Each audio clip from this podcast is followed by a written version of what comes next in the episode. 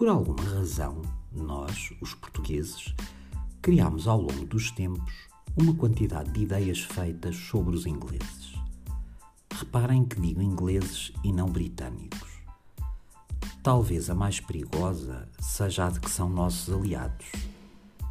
É verdade que temos com eles um tratado de ajuda mútua que é o mais antigo, mas também é verdade que sempre que o interesse deles esteve em jogo, eles não hesitaram em prejudicar-nos. Veja-se apenas como exemplos o caso do mapa cor-de-rosa ou os custos que acabou por ter a ajuda que nos deram durante as invasões francesas. Confesso que muitas vezes, para não dizer todas, acho preferível um inimigo declarado que um amigo falso ou encapotado.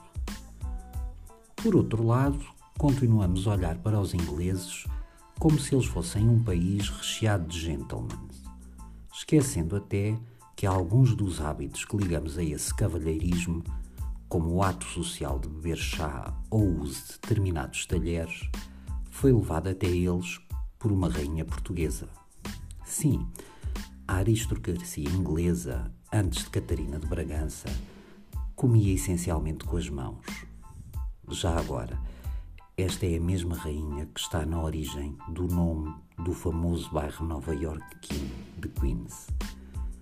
E isto relembra-nos uma característica menos boa, mas nossa. Damos muitas vezes pouca importância ao que fizemos e ao que fazemos. Facto muito curioso, tendo em atenção o tema deste podcast. Catarina de Bragança era reconhecida na corte inglesa pela sua perícia no manuseamento do arco. E é exatamente nesta área do tiro com arco e besta que existe uma ideia pré-concebida sobre os ingleses que não corresponde completamente à realidade. A que os ingleses apenas atiravam com arco, mais especificamente os famosos longbows. E se realmente o arco longo pode ser considerado quase uma espécie de arma nacional inglesa, apesar da sua origem até ser provavelmente galesa.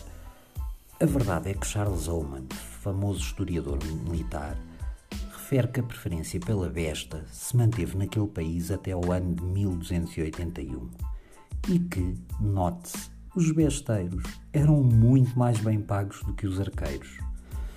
Já agora, os besteiros recebiam 4 centavos por dia, o que representava o dobro do pagamento dos arqueiros. Na verdade, talvez não fosse de estranhar uma relação profunda dos ingleses com a besta. Basta pensar que, de cada vez que há jogos dos clubes deles ou da seleção inglesa, acabam por se espalhar umas hordas de pessoal bêbado pronto a armar confusão mais uma vez, estamos perante uma simples questão de fechar ou abrir o E da palavra. Porque sim, às vezes, os ingleses são umas verdadeiras bestas.